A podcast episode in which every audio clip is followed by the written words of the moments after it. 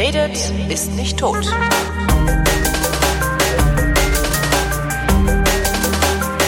Hier ist wieder die Fotografie, in welcher Chris Marquardt, der mehr vom Fotografieren versteht als ich, mir ein bisschen was vom Fotografieren erklärt, beziehungsweise von der Nachbearbeitung.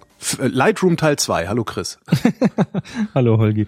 Lightroom Teil zwei. Ja, ähm, wir sind ja letztes Mal so über die Bibliothek und das Entwicklungsmodul gekommen, mhm. ähm, haben so ein bisschen über Lightroom geredet, ähm, so im Allgemeinen und eben auch im Speziellen, haben so ein paar Tastaturkürzel uns angeschaut und ähm, ja, haben dann gesagt, wir wollen so ein bisschen noch weitermachen. Ähm, ich bin jetzt, wir werden schauen, ne? Du wirst, du wirst noch Fragen haben wahrscheinlich.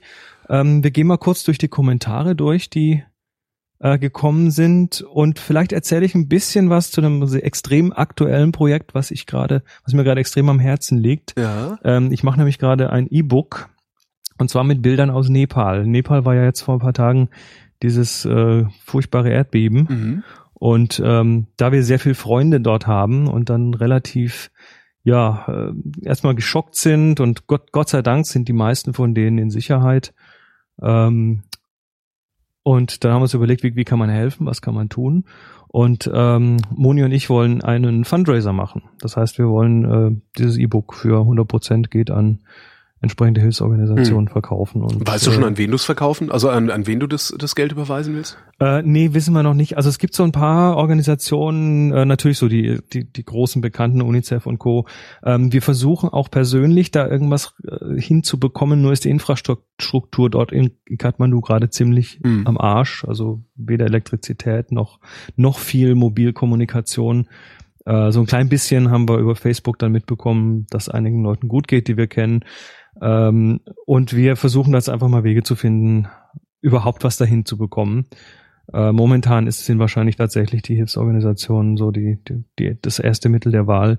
Aber sobald sich da irgendwelche Korridore auftun, dass wir dann direkt an Leut, Leute rankommen, die es vielleicht gerade sehr dringend direkt brauchen, ähm, werden wir das dann auch ins, ins Auge fassen. Aber mhm. das wird, das wird tatsächlich so ein, ja, so ein, so ein E-Book über Leute in Nepal, die Menschen dort, und hundert Prozent von dem, was da reinkommt, geht dann auch dahin. Ist jetzt gerade in Vorbereitung. Wenn die Sendung released wird, wird es auch released sein. Dann wird das auch draußen sein. Dann ist wahrscheinlich am besten tfttf.com slash Fundraiser.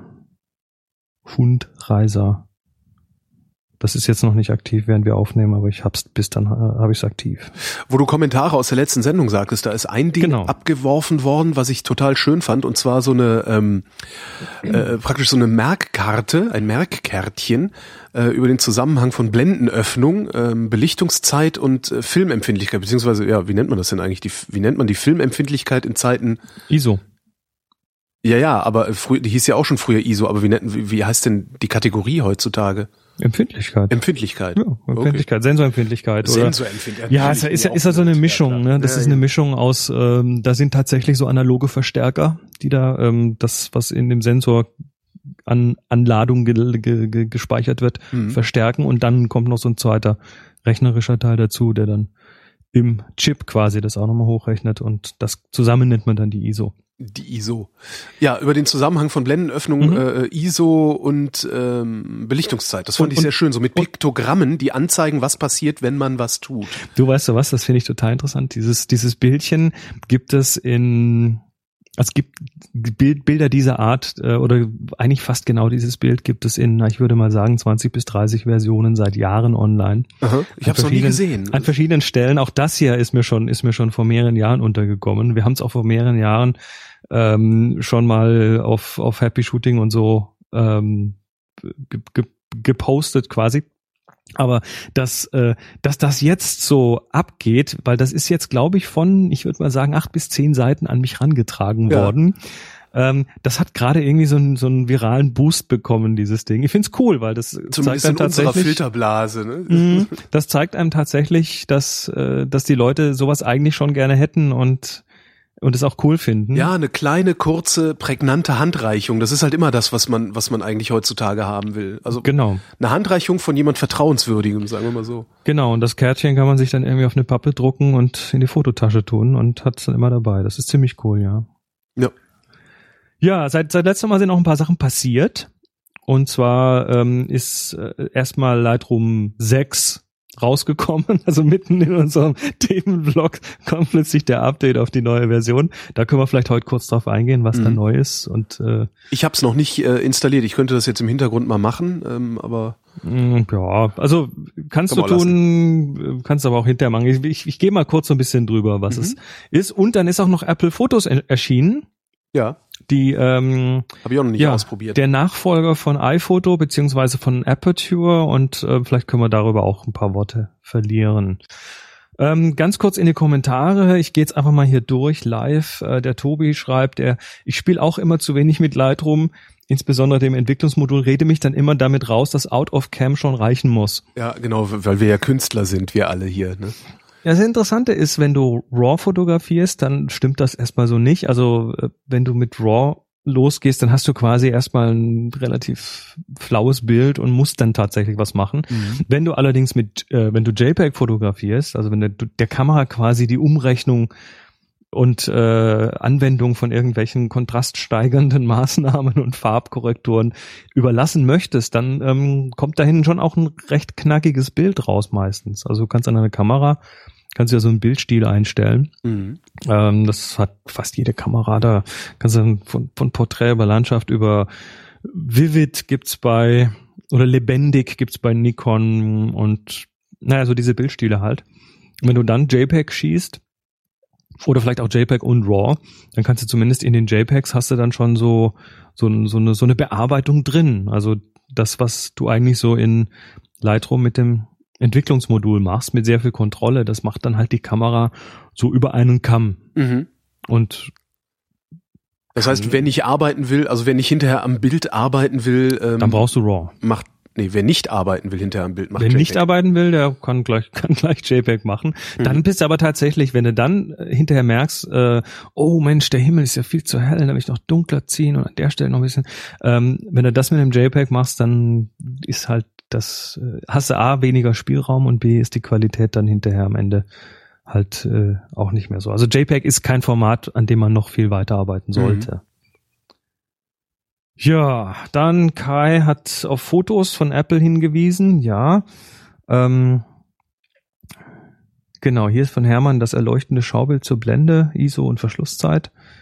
Das, äh, vielleicht kannst du das ja auch nochmal... Ja, ja, Mario, verlinke ich äh, noch. Das ist übrigens das Original, das ist jetzt über, über Lifehacker kam das.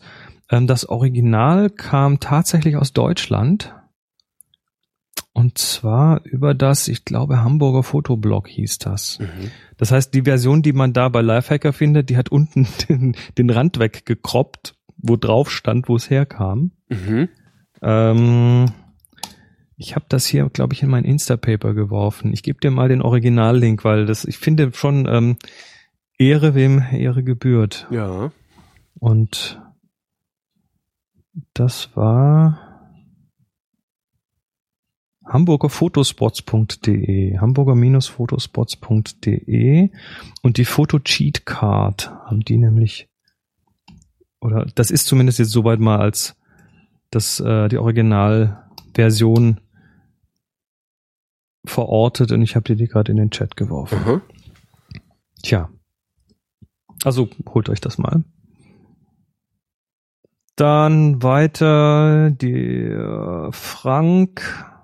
fragt, ob es auch mit GIMP gibt, also ob wir sowas auch mit GIMP machen. GIMP ist eine Fotobearbeitungssoftware für Linux. Ja. Und ähm, also ich mache das mit Sicherheit nicht mit GIMP. Wenn ja, du dich ich, damit auskennst, kannst du darüber gerne referieren. Nein, ich aber kenne mich auch nicht damit ja. aus. Ich habe den GIMP verwendet bzw. ausprobiert und zwar hier auf macOS äh, gibt es auch eine Version und ähm, GIMP ist so ein bisschen wie Photoshop, der ist eher gedacht, um damit einzelne Bilder zu bearbeiten. Ja. Also diese ganzen Verwaltungsmaßnahmen, hier ein Sternchen, da was, äh, da eine Flagge, dort ein Titel und so weiter. Und dann hier im Batch zwanzigtausend Bilder farbkorrigieren und so, das macht der GIMP nicht. Ähm, außerdem ist er, ist er, ja, man muss sich so ein bisschen rein, reinwurschteln. Ähm, wer Photoshop kennt, der kann da zum Beispiel GimpShop sich installieren. Das ist so eine Photoshop-ähnliche Version. Also das ah, ja. ist eine um, umgemodelte Version oder eine umgeskinnte Version. Ähm, dann kam da als Antwortenempfehlung, äh, wer sowas sucht, mit dem man so auch Verwaltung macht, also nicht nur einzelne Bilder bearbeitet, sondern Verwaltung auf Linux, gibt's da Darktable. Das höre ich immer wieder. Und ähm, andere weisen auch noch auf Raw Therapy hin. Da schreibt sich also Therapy, mhm. schreibt sich mit P E E am Ende. Und ähm, die machen wohl beide so, sind wohl beide so, gehen so ein bisschen Richtung Lightroom, was, was den Umfang angeht. Das heißt, wir gucken uns bei Lightroom ab, was wir, was man alles machen kann und suchen das dann in den anderen Softwaren. So ungefähr, ja. Die irgendjemand freundlicherweise komplett anders strukturiert hat, weil er sich gedacht hat, dass das ja viel besser sei. Ja, ja. Ist ja, das Problem ist ja auch immer, ähm, da, da, da haben ja heute dann viele Softwareentwickler auch Angst davor. Wenn du es einfach klonst und nachmachst, dann hast du sofort irgendwie so ein, so ein Patentding ja. an, an der Backe kleben. Und dann, die müssen dann teilweise anders ran. Oder sie haben gar nicht das Personal. Also Open-Source-Geschichten haben ja dann oft gar nicht das Personal und die finanziellen Mittel, um dann so ein richtig großes äh, Ding machen zu machen mit irgendwelchen User Usability-Tests und solchen Geschichten. Wobei manchmal, sag ich mal, auch teure Software hat manchmal schlechte Usability. Ah. Gut, wir... Ähm, ja, das war so im groben Ganzen. Wahrscheinlich haben wir jetzt ein, zwei wichtige vergessen, aber äh, das war mal so kurz der Nachschlag über die Kommentare zu Vrind vierhundertneunzehn. So. Weiter also, im Programm. Weiter im Programm. Ähm, wir, wie gesagt, hatten schon mal die Bibliothek und ja. das Entwicklungsmodul. Wenn man sich bei Lightroom jetzt mal so diesen oberen Toolbar, also den, den Top-Bar aufklappt, ja. dann sieht man da rechts so noch mehrere Module. Also da kommt dann äh, noch so ein Kartenmodul, Map auf Englisch. Karte auf Deutsch. Genau, da ist dann drin die, ja, eine Weltkarte und deine Geodaten und die Bilder nach Geodaten auf der Karte verortet. Was, was äh, schön ist, wenn du reist und so. Ich brauche das relativ selten. Nicht Oder auch, weil ich, weil ich in meine Spiegelreflex einfach die Geodaten nicht automatisch in die Bilder reinbekomme. Ich wollte doch gerade sagen, ich, ich erfasse die Geodaten gar nicht. Tust du nicht, ähm, kannst du, kannst du aber tun über einen Umweg. Und zwar gibt es die Möglichkeit, Geodaten mit Bildern zu verheiraten. Es gibt ja diese Geologger. Mhm. Also das sind Programme, die so in Zeitabständen, die man meistens konfigurieren kann, immer wieder so, ähm, eine, eine, einen, einen Zeitstempel mit Geodaten zum Beispiel auf dein Mobiltelefon packen. Ach so, und dann kannst du einfach sagen, ähm, alles, und was ich im Zeitraum, also alles, was ich in den letzten zwei Stunden aufgenommen habe, gehört zu diesem Geodatum. Genau, und dann, und ja. dann hast du, und dann hast du ähm, hoffentlich deine Kamera mit der, äh, mit der Uhrzeit synchronisiert, die mhm. da auf dem, auf deinem Device ist, und hinten fällt dann aus diesem Geologger fällt dann, also gibt's auch Hardware dafür, aber das kann eben auch dein Mobiltelefon, und dann fällt am Ende meistens so eine sogenannte G P X-Datei raus, und das ist dann die Datei, wo diese ganzen Zeitstempel mit Geodaten drin sind. Mhm. Und du kannst dann in Lightroom hier in diesem Map-Modul sagen, ähm, guck mal, hier ist eine, hier ist eine G P X-Datei. Guck mal, ob du da Bilder dazu findest, die ähnliche Zeitstempel haben. Und ähm, das, was dann übereinstimmt, oder da wird dann auch zwischendrin interpoliert, ähm, wird dann quasi auf der Karte über diese Geodaten, äh, die werden dann in diese Bilder quasi integriert. Das wird dann auf der Karte dann an der richtigen Stelle angezeigt. Mhm. Das ist an, an sich ganz cool. Also für Reisen und so mache ich das ganz gern. Ähm, bei diesen ganzen Gebirgsreisen, gerade so Himalaya und so weiter, da ist dann meistens auch irgendjemand dabei, der so ein, so ein, so ein Profi-G P S-Teil am Gürtel hängen hat, irgend so ein Garmin-Teil, ähm, und dann so quasi einen Track für alle mitschreibt. Mhm. Und da ist es dann relativ einfach, die hinterher zusammenzubasteln. Wer das auf, ich kann es jetzt nur für iPhone sagen, auf dem iPhone machen will, ich benutze auf dem iPhone ganz gerne GeoTagger. Das schreibt sich G O T A G R, und ist ein Programm, wo man dann tatsächlich auch noch die Frequenz der dieser dieser Log-Einträge ändern kann. Also kann sagen, alle zehn Sekunden, äh, Alle, nee, alle zehn Minuten, alle fünf Minuten, also drei Minuten oder dauernd, also alle mhm. paar Sekunden. Und je nachdem wird dann deine Batterie auch so ein bisschen sanfter behandelt, weil das ist ja immer so Zugriff auf G P S und unterwegs. Deshalb haben manche so dedizierte Geologger dabei, damit sie da ja, damit sie da nicht nicht zu viele nicht zu viel Batterie von ihrem Smartphone verschlingen mhm. müssen. Ja, also das das dort, ich will ja jetzt gar nicht ins Detail gehen, wie das geht. Das ist so ein, kann man sich relativ leicht erspielen. Du hast unten im im Toolbar hast du so ein so ein Icon, äh, das sieht aus wie so eine Zickzacklinie, und wenn du dann da reingehst, dann kannst du so ein Track-Log laden und ah, da unten, musst, ja. Hm. musst dann im Prinzip nur noch äh, die Bilder, die dann in dem Zeitraum passiert sind, äh, markieren auf der linken Seite. Also die die hast du dann quasi unten in diesem unteren Bar, in diesem sogenannten Filmstrip mhm. und ähm, kannst dann sagen, so, und jetzt Auto-Tag Fotos, das ist dann auch in diesem Menü, sobald du einen Track-Log geladen hast. Und äh, dann werden die Bilder, die in diesem Zeitraum liegen, automatisch dann hingebastelt. Da kannst du dann auch hergehen und kannst tatsächlich einzelne Bilder dann auch an andere Stellen ziehen, wenn du weißt, wo die genau zustande gekommen sind. Mhm. Ja, ja, also das, das glaube ich, wirklich eine Funktion ist, die ich nicht benutze. Das ist so eine Funktion, also, die benutze ich auch ganz selten. Ich mag das auch irgendwie nicht, wenn in meinen Bildern, die ich möglicherweise irgendwo veröffentliche, Geodaten drin sind. Also ich habe irgendwie nicht gerne... Also ich finde diese diese diese Idee, dass jeder immer weiß, wann ich wo war, die finde ich unangenehm. Das verstehe ich, und äh, Lightroom macht das auch äh, standardmäßig nicht, diese Daten veröffentlichen. Mhm. Also wenn du in deiner Bibliothek, also G-Taste für Geh nach Hause, für dein Grid, äh, wenn du da hingehst und dann mal auf Exportieren gehst, ähm, dann kriegst du ja so einen Dialog, wo dann von oben nach unten so, wohin du es und wie du es benennen willst und welches Format und wie, welche Größe und ob es nochmal geschärft werden soll. Und dann hast du bei den Metadaten, mhm. hast du so ein Pulldown, da kannst du dann sagen, ich möchte gern äh, nur das Copyright oder Copyright und meine meine persönliche Information, also meinen Namen und so. Oder alle Metadaten. Und wenn du das anklickst, dann hast du so ein Häkchen Remove Location Info, ja. was standardmäßig angehakt ist. Das heißt, er wirft die Location-Daten weg, bevor er exportiert, wenn du es nicht explizit gut, ja. äh, zulässt. Ja, es gibt auch Sachen, wo ich sage, es geht doch keinen an, wo ich das Bild gemacht habe. Aber vielleicht ist es ja für mich interessant. Gut. Das nächste wäre Buch. Genau. Also wahrscheinlich das dasselbe wie bei, bei meiner Apple-Software. Das nächste ist Buch, und das Buch ist tatsächlich ähm, jetzt das, wo ich hier ja Nepal-Bilder reinwerfe, und das ist das ist tatsächlich ein ziemlich ähm, ziemlich cooles Modul, und zwar haben die sich zusammengetan. Bei mir funktioniert's nicht. Was sagt's denn? Äh, ah, da war gerade dieser Wasserball. Ah, jetzt ist es da. Jetzt funktioniert. Der, der Wasser, der der äh, Rainbow Pizza, Spinning Beach Ball of genau. Death.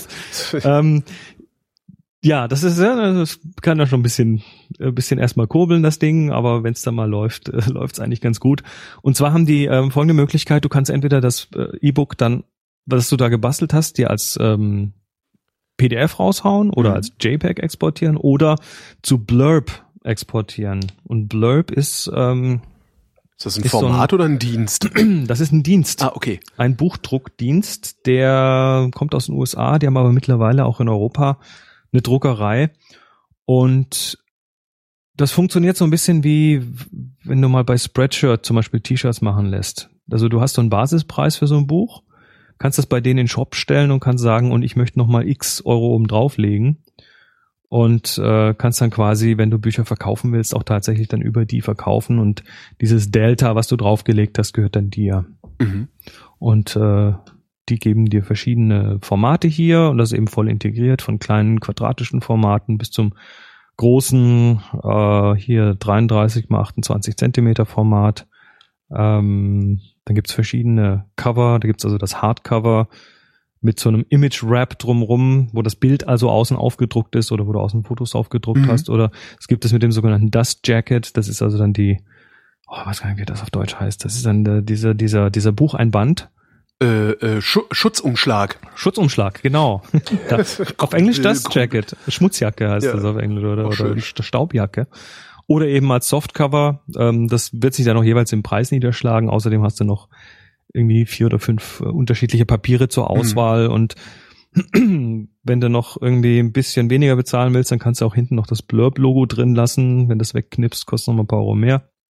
Und dann sagt er dir den geschätzten Preis und wie gesagt, was du hinten drauf, was du oben drauf schlägst, das ist dann dein Gewinn, wenn du es, oder, oder wenn du es nur für dich selber machen willst, du kannst es da in den Shop stellen, musst es aber nicht veröffentlichen, das heißt, du kannst es quasi äh, in den Blurb-Shop stellen und es dir dann selbst bestellen. Mhm. Und das funktioniert ganz cool. Also das ist äh, das ist nicht nicht so seamless wie Apple was, das macht. Hast du ungefähr eine Ahnung, was sowas kostet? Also ich habe jetzt hier, ich mache jetzt hier gerade dieses äh, diese Nepal Fundraiser Buch. Das ist jetzt zehn mal acht Inch. Das ist zwanzig mal fünfundzwanzig Zentimeter. Also Querformat, fünfundzwanzig breit, zwanzig hoch, vierundfünfzig Seiten ähm, auf Premium Lasterpapier. Nehmen wir mal das billigere Papier, obwohl das ist so viel, macht das nicht aus. Äh, das Premium Luster im, im Softcover mit der Logoseite siebenundzwanzig vierundachtzig. Okay. Tja. Inkelversand. Ähm, gute Frage, aber hier ist ein Knopf drunter, da steht Learn More und da wirst du wahrscheinlich... Ja, kann man ja kann ich in Ruhe gucken. Ja. Genau, also wie, wie gesagt, wer das direkt daraus drucken möchte, kann es da tun, aber ähm, ich werde das, also als E-Book, als als P D F-E-Book werde ich das ähm, raushauen. Mhm. So. Ja, und ähm, da, das ist jetzt tatsächlich, also da habe ich jetzt irgendwie eine Stunde dran geschraubt und das Buch ist quasi fertig. Also du hast da ähm, am, am, am einfachsten ist es, du baust dir so eine Sammlung mit ja. den Fotos, die du da reinwerfen möchtest, weil die tauchen dann im, im linken Sidebar, tauchen diese Sammlungen auf. Also ich habe jetzt hier die Fotos, die ich da reinpacken wollte, habe ich dann quasi aus meinen mehreren Jahren in Nepal äh, zusammengestückelt. Das Thema ist Menschen von Nepal, People of Nepal. Und ähm, habe dann hier eben so eine Collection gemacht mit, ich weiß jetzt gar nicht, wie viel es sind, irgendwie sechzig, siebzig Bilder und ähm, der einfachste Weg, dann einfach mal loszulegen, ist, du wirfst die da unten rein und ähm, klickst dann im rechten äh, im rechten Sidebar auf Auto-Layout und dann bastelt der dir hm. erstmal irgendwie was zusammen und das sieht meistens schon ganz okay aus.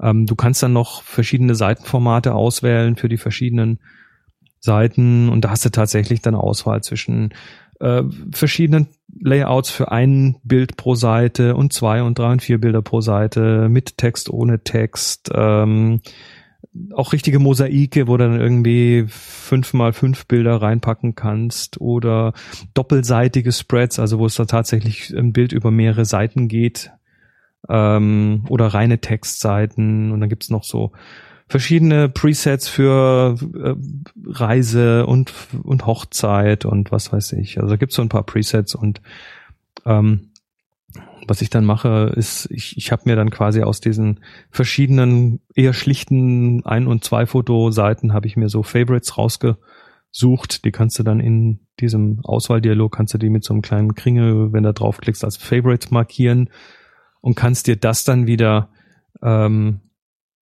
kannst dir das dann wieder als Preset abspeichern, wo dann deine Favorites drin sind. Wie gesagt, auch da jetzt nicht ganz tief ins Detail, aber ähm, du kannst dann quasi dir so ein Preset bauen und wenn du dann auf Auto-Layout klickst, dann äh, kommt was raus, was auch deinen Wünschen weitgehend mhm. entspricht und dann kannst du mit Drag and Drop kannst du dann diese Bilder, äh, diese Seiten noch umsortieren oder sagen, okay, das ist ein Querformatbild, das gehört nicht in ein Hochformat-Layout, das müssen wir noch ändern und hast dann einfach innerhalb von Also die, der erste Draft von dem Buch, der war nach fünf Minuten fertig und ähm, die, der Rest der Stunde war dann Feinarbeit und noch ein paar Texte schreiben mhm. und ähm, ich denke, ich werde jetzt noch mal eine Stunde lang dran feilen, dann habe ich innerhalb von zwei Stunden hier was gemacht, was was ja aus meiner Sicht ganz gut funktioniert. Ich habe auf Dia-Show geklickt. Das sollte man nicht tun. Nein? Doch, das sollte man tun. Ups. Ja, Dia-Show oder Slideshow, das ist ähm, nochmal eine Art und Weise, Bilder zu präsentieren. Ähm, erstmal natürlich am Bildschirm, also die klassische Bildschirm-Slideshow, ähm, die du direkt hier aus, aus Lightroom fahren kannst, also abspielen kannst. Ähm, wenn du dich mal in dem rechten Sidebar umschaust, ja. Da geht's also Äh, da geht's von Layout mit Seitenrändern und mhm. wie äh, breit die sein sollen, über eine sogenannte Identity Plate. Das heißt, oh Gott, wie heißt das auf Deutsch? Also du kannst dann quasi so eine erste Seite vorne bauen, wo dann erstmal nur dein Titel drin steht. Äh, du kannst Watermarks auf die Bilder pack- packen, also Wasserzeichen. Ähm, du kannst Texte noch auf die einzelnen Bilder mhm. draufwerfen. Du kannst den Hintergrund ändern. Du kannst das Hintergrundbild vergeben, wenn du Bild auf Bild haben möchtest. Intro- und Outro-Screen, also du kannst Bildschirme Stimmt, vorne und hinten Namen packen. über über Menschen kannst du Namen ha- äh, so schweben lassen. Das ist sehr praktisch. Zum Beispiel, ja. ja. Ähm, du kannst Musik dranhängen. Aha. Das, das heißt, wenn du sie live abspielen möchtest, kannst du hier tatsächlich Musik reinhauen. Ähm, bei ah, der, ja, ah, da, Audio, ah ja. Genau, bei der Fünfer-Version ähm, bist du, also bei Lightroom fünf bist du da auf ein Stück irgendwie beschränkt und kannst dann sagen, pass mir das, pass mir die Slideshow auf das, auf die Länge der Musik an. Ja. Ähm, ab der Version sechs kannst du da tatsächlich mehrere Musikstücke hinterlegen äh, und dann auch noch einstellen, ob die, äh, ob die Musik analysiert werden soll und ob dann die die Übergänge zwischen den Bildern auch äh, sich an der Musik orientieren hui, sollen, hui. am Beat orientieren sollen und so. Habe ich noch nicht getestet. Das heißt, da kann ich jetzt wirklich nichts drüber sagen. Das war, meine Tests mit Lightroom sechs waren anderer Natur. Aber da gleich mehr drüber. Ja, also da, das ist auch so ein Teil, wo man dann sich dann was basteln kann, was man, was man vielleicht wiederverwenden möchte. Und ich habe jetzt zum Beispiel hier eins, äh, was ich für Äthiopien mal verwendet habe, ähm, wo einfach oben ein Titel drüber steht und unten äh, Fotos von Doppelpunkt und der Name und ein bisschen eingerückten schwarzen Rand drumrum, dass die Fotos so ein bisschen einen Rahmen haben. Ich habe da einen Button, der heißt Diashow erstellen und speichern. Speichere ich die dann zum Abspielen aus Lightroom oder ist das so ein generisches Irgendwas-Format, was daraus das fällt? Ist so ein generisches, äh, hier ist eine abgespeicherte Diashow, an der du dann auch weiterarbeiten kannst. Mit der ich auch, die ich auch von woanders her abspielen kann oder brauche ich immer Lightroom, diese Diashow zu präsentieren? Kommen wir gleich hin. Die Frage ist sehr gut. Ähm, Also was du erstmal tun kannst, alles was du rechts in diesem Sidebar eingestellt hast zu dieser Diashow, kannst du als Preset abspeichern. Ja. Also du hast dann links im linken Sidebar wieder so ein, heißt ja auf Englisch Template-Browser. Vorlagenbrowser auf Deutsch. Oh toll, mhm.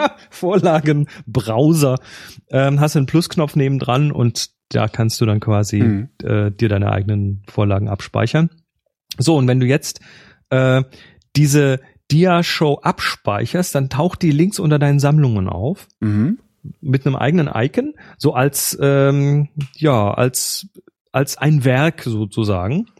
Das geht auch bei Karten, wo du Locations abspeichern kannst. Also du sagst hier zum Beispiel äh, Island möchte ich gerne abspeichern und dann kannst du da mit einem Klick immer wieder hin zurück und deine Bilder dort sehen. Und äh, solche Bücher, wie ich es gerade erklärt habe, kannst du auch als fertiges Buch dann abspeichern. Mhm. So, jetzt zurück zur Slideshow. Du kannst die jetzt auf verschiedene Arten anzeigen. Also du hast einmal im rechts, rechts unten im Sidebar hast du einen Play-Knopf. Da werden dann die Bilder ähm, schön gerechnet und dann spielt er das ab mit deinen Settings. Ob du jetzt Musik hast oder ob du automatische, äh, automatisches Weiterblättern haben möchtest oder ob du manuell weiterblättern möchtest und wie lang jedes Dia, äh, Dia, ne? Ja. Das sagt man heute eigentlich auch nicht mehr. Nee, ähm, wie lange jedes Foto gezeigt werden soll, ähm, das wäre dann quasi das Live-Abspielen. Und unten im linken Sidebar, da hast du jetzt zwei andere Exportmöglichkeiten. Und ah. zwar einmal als P D F. Ja, ja, ja. Da ist dann natürlich die Musik nicht drin, P D F mhm. kann das nicht. Da sind auch die, die, die sanften Übergänge nicht drin, aber ähm, wenn du das als P D F exportierst, dann kannst du dir die Größe aussuchen, kannst dir die Qualität der Fotos aussuchen, ja. weil die werden natürlich als Fotos da eingebunden, auch mit Kompression.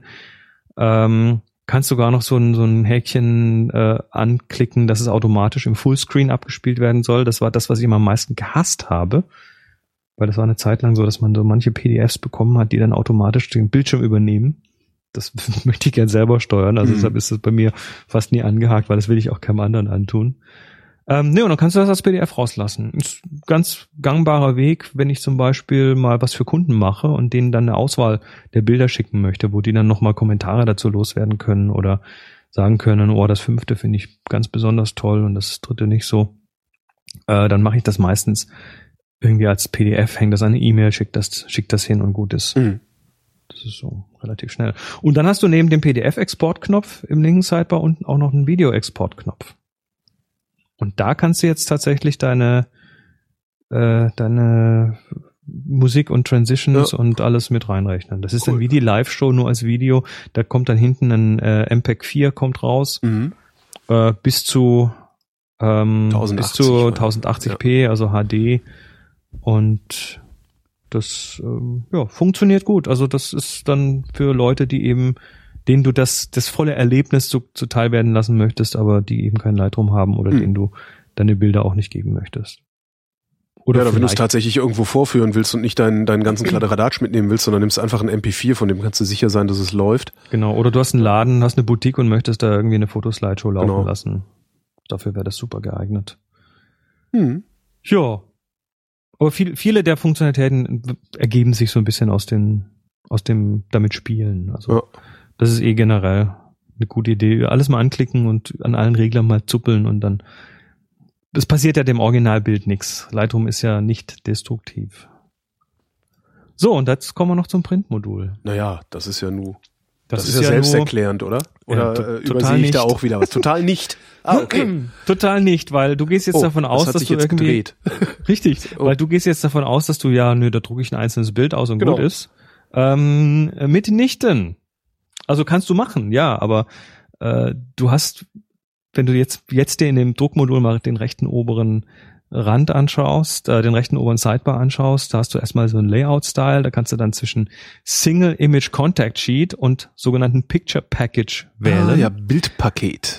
Also mhm. Single Image, der oberste Eintrag ist tatsächlich, ich möchte ein Einzelbild und ich möchte, dass das äh, ja in irgendeiner Form da ausgedruckt wird. Dann, das geht immer basierend auf den Bildern, die du unten in deinem Filmstrip, also im unteren ja, Bar ausgewählt hast. Ähm, wenn du da mehrere auswählst, kannst du mal mit so einem Shift-Klick mal so, so fünf bis zehn auswählen. Dann hast du drüber in dem Toolbar. Ja. Kannst du jetzt sagen, all Filmstrip-Fotos ja. oder nur die selected ones? Mhm. Also nur die, die du ausgewählt hast. Das wäre so mein Default. So, und jetzt, ähm, siehst du wahrscheinlich standardmäßig ein Bild. Ja. Oben. Und jetzt gehst du mal in dem rechten Sidebar ein bisschen nach unten unter Layout. Rechter Sidebar nach unten unter Layout. Das ist der dritte Punkt von oben, der dritte, ja, das dritte Tab. Achso, Layout, ja, heißt auch auf Deutsch Layout. Ich habe jetzt irgendwas genau. gesucht. So, ja. und da kannst du jetzt, da kannst du jetzt mittendrin dieses Gitter aufziehen. Du kannst dir sagen, ich möchte mehr, mehr Reihen und mehr Seitenraster. Äh, ah ja, mehr Reihen, mehr Spalten. Ah, Spalten. oh, ah ja. Und plötzlich tauchen da dann auch die Bilder in so einem Raster auf. Also ja. das, was man so früher als Kontaktabzug bezeichnet genau. hat. Wenn du deine Filmstreifen auf ein großes D I N A vier Fotopapier gelegt hast und dann erstmal eine Übersicht gemacht hast oder später, wenn du von vom Schleckermarkt äh, so deine Fotos zurückbekommen hast, dann war da auch meistens erstmal so ein Kontaktabzug vorne ja. dran. Mit so kleinen Bildern. Und die kannst du hier jetzt auch basteln und dann kannst du die Ränder einstellen und wie groß diese einzelnen Zellen sein sollen und wie viel, ob die quadratisch sein sollen, dann koppt ihr dir die Bilder zusammen. Ähm, wenn du oben unter das zweite Tab gehst, Image Settings mhm. ähm, und dann auf Zoom to Fill, dann werden diese Felder auch tatsächlich ah, ja. reingezoomt, ohne ohne Ränder dazwischen. Kannst dann die einzelnen, wenn die komisch gekroppt sind, auch nochmal Äh, verschieben so ein bisschen mit der Maus, da wird dann so ein Handzeiger draus mhm. auf deinem Grid.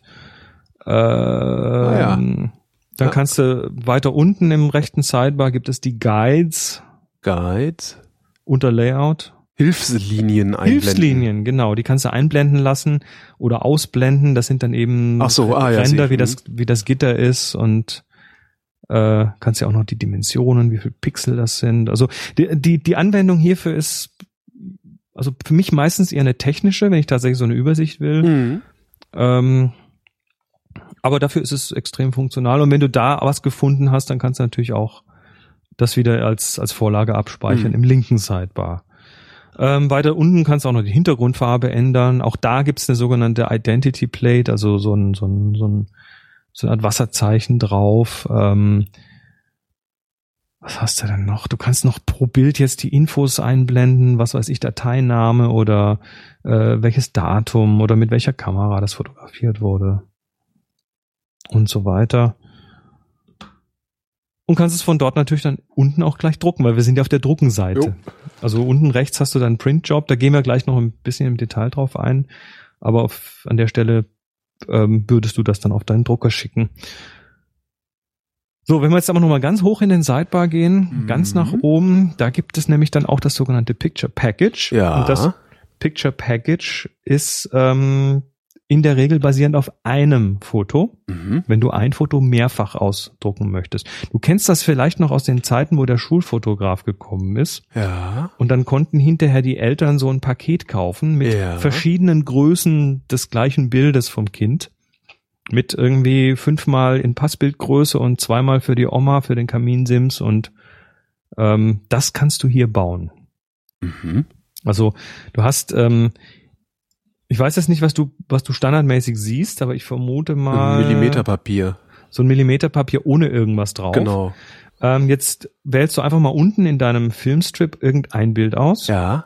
So, und jetzt begibst du dich mal im rechten Sidebar eins, zwei, drei, vier ins vierte Feld von oben. Zellen heißt es. Zellen, auf Englisch Cells. Und jetzt klickst du einfach mal auf einen von diesen ovalen Knöpfen.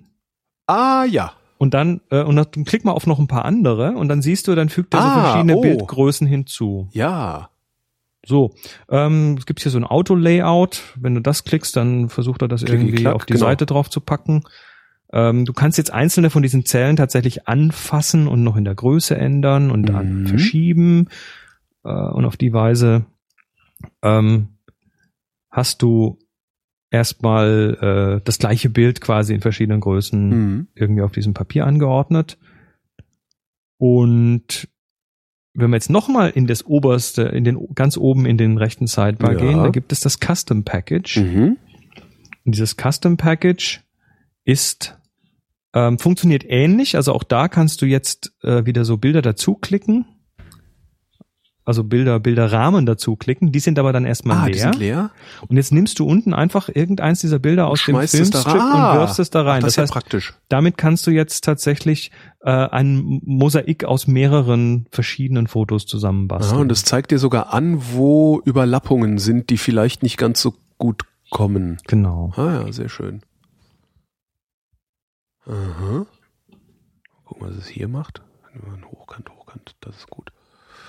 Ja, ja. Auch, auch da kannst du jetzt zum Beispiel oben unter ähm, in der oberen, im zweiten von oben im rechten Sidebar kannst du noch Lineare, dieses lineale Raster und Hilfslinien auf Deutsch. Nee, noch eins, noch eins drüber. Bildeinstellungen. Bildeinstellungen, Image Settings. Da kannst du dann auch noch einstellen, dass er dir die automatisch ähm, äh, rotieren soll. Mhm. Also wenn du wenn du jetzt irgendwie ein Hochformat versuchst, in ein Querformat reinzupacken, dann würde er dir an der Stelle tatsächlich auch das so hinbasteln, dass es, dass es äh, dann eben gedreht wird, damit es am möglichst ideal da reinpasst. Mhm. Und wenn irgendwas komisch angekroppt wird, weil das Bild andere Dimensionen hat, dann kannst du auch da innerhalb von diesen Kästchen dann die Bilder noch so ein bisschen äh, zurechtschieben. Alles klar.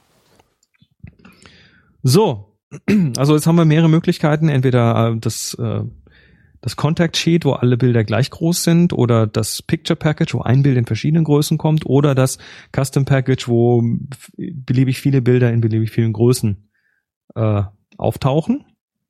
Und jetzt willst du das Ding irgendwie auf deinen Drucker kriegen. Ja, klicke ich unten auf Drucken. Und dann, dann kannst du weggehen und wenn du wiederkommst, ist fertig. Ne? Ja. Ja, generell ja. Prinzipiell tatsächlich ja. Aber. Äh, aber jetzt natürlich haben wir ein Aber. Ähm, schau mal in den linken Sidebar. Ja. Unten gibt es ein, auf Englisch, Page Setup. Seiten ein, Seite einrichten, daneben Seite Druckereinstellungen. Genau, und jetzt gehst du mal auf Seite einrichten. Mhm. Da würdest du, bevor du überhaupt mal anfängst, da würdest du quasi erstmal äh, Lightroom sagen, was für eine, äh, was für Einst- welche, welche Papiergröße du hast mhm. und auch für, für welchen Drucker du das formatierst. Und ob es Hoch- oder Querformat sein soll. Mhm. Und so weiter. Ähm, das Hier nehmen wir doch mal, ich habe hier so einen Epson-Drucker, ähm, Papiergröße, ja, A vier, randlos, so, und dann sage ich, okay, so ist das. Und dann ändert sich auch schon, schon so ein bisschen das Layout, je nachdem, was du vorher eingestellt hattest. Also es ist tatsächlich sinnvoll, vielleicht vorher zu wissen, auf welche Größe du das rauslassen ja. möchtest. Ähm, die Druckeinstellungen Das ist also der linke Sidebar mhm. unten, der rechte Knopf davon. Äh, da kannst du jetzt je nach Betriebssystem noch Sachen für den eigentlichen Druck einstellen. Also hier auf macOS hast du dann da die Möglichkeit, äh, diese Farbverwaltung einzuschalten ja. und ähm, wie das Papier mein Drucker kann das alles nicht, es ist einfach so ein blöder gehandelt werden soll oder was für ein Papiertyp du da eingelegt hast, mhm. weil das kann ja durchaus sein, dass du das vielleicht, deine Fotos vielleicht nicht auf Kopierpapier, auf achtzig Gramm Papier drucken möchtest, sondern vielleicht auf ein glänzendes Fotopapier. Ja. Und an dieser Stelle lässt du dann deinen Drucker wissen, was auf was für ein Papier er drucken wird und entsprechend wird dann der Drucker mischen. Ja, mischen und er wird vor allem auch so ein bisschen, also sowas wie zum Beispiel die Trockenzeiten einhalten. Es gibt verschiedene Papiere, da kann der Drucker nicht gleich draufpreschen, sondern muss nach jeder Zeile mal kurz warten, bis es angetrocknet ist und so. Mhm. Ähm, und unterschiedliche Papiere werden eben unterschiedlich gehandhabt durch diese Druckertreiber. Da kannst du das einstellen, da kannst du Qualität einstellen.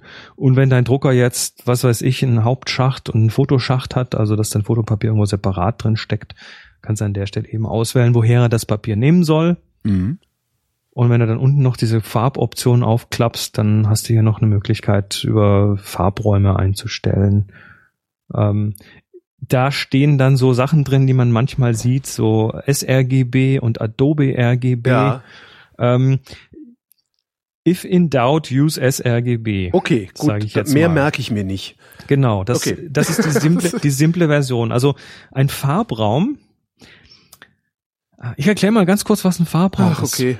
ist. okay. Das ist, nee, das ist, das ist eigentlich, eigentlich ist es relativ einfach okay. äh, zu verstehen. Und zwar, ähm, wenn du mal so eine so eine Fotodatei aufmachst, so eine JPEG oder RAW-Datei, dann mhm. stehen da Zahlen drin. Mhm. Dann steht für jedes Pixel irgendwie äh, eine Zahl drin. Oder mehrere sogar. Und das gibt jeweils an, wie hell das Pixel ist und welche Farbe es hat. Mhm. Mehr tut das nicht. Also für jedes einzelne von den zwanzig Millionen Pixeln äh, ist da quasi drin, wie hell es ist und welche Farbe es hat. So, jetzt ist aber die Möglichkeit, diese Zahlen zu interpretieren, dein Rechner interpretiert dir unter Umständen anders. Das ist so ein bisschen wie, ähm, ja, aber Herr Kommissar, ich bin doch fünfzig gefahren. Ja, was jetzt? fünfzig Kilometer oder fünfzig Meilen? Ja. Also der Interpreta- die Interpretation bestimmt hinterher, wie das aussehen wird.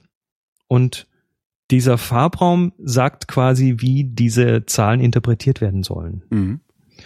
Außerdem gibt der Farbraum noch so ein bisschen an, was dein Zielmedium kann.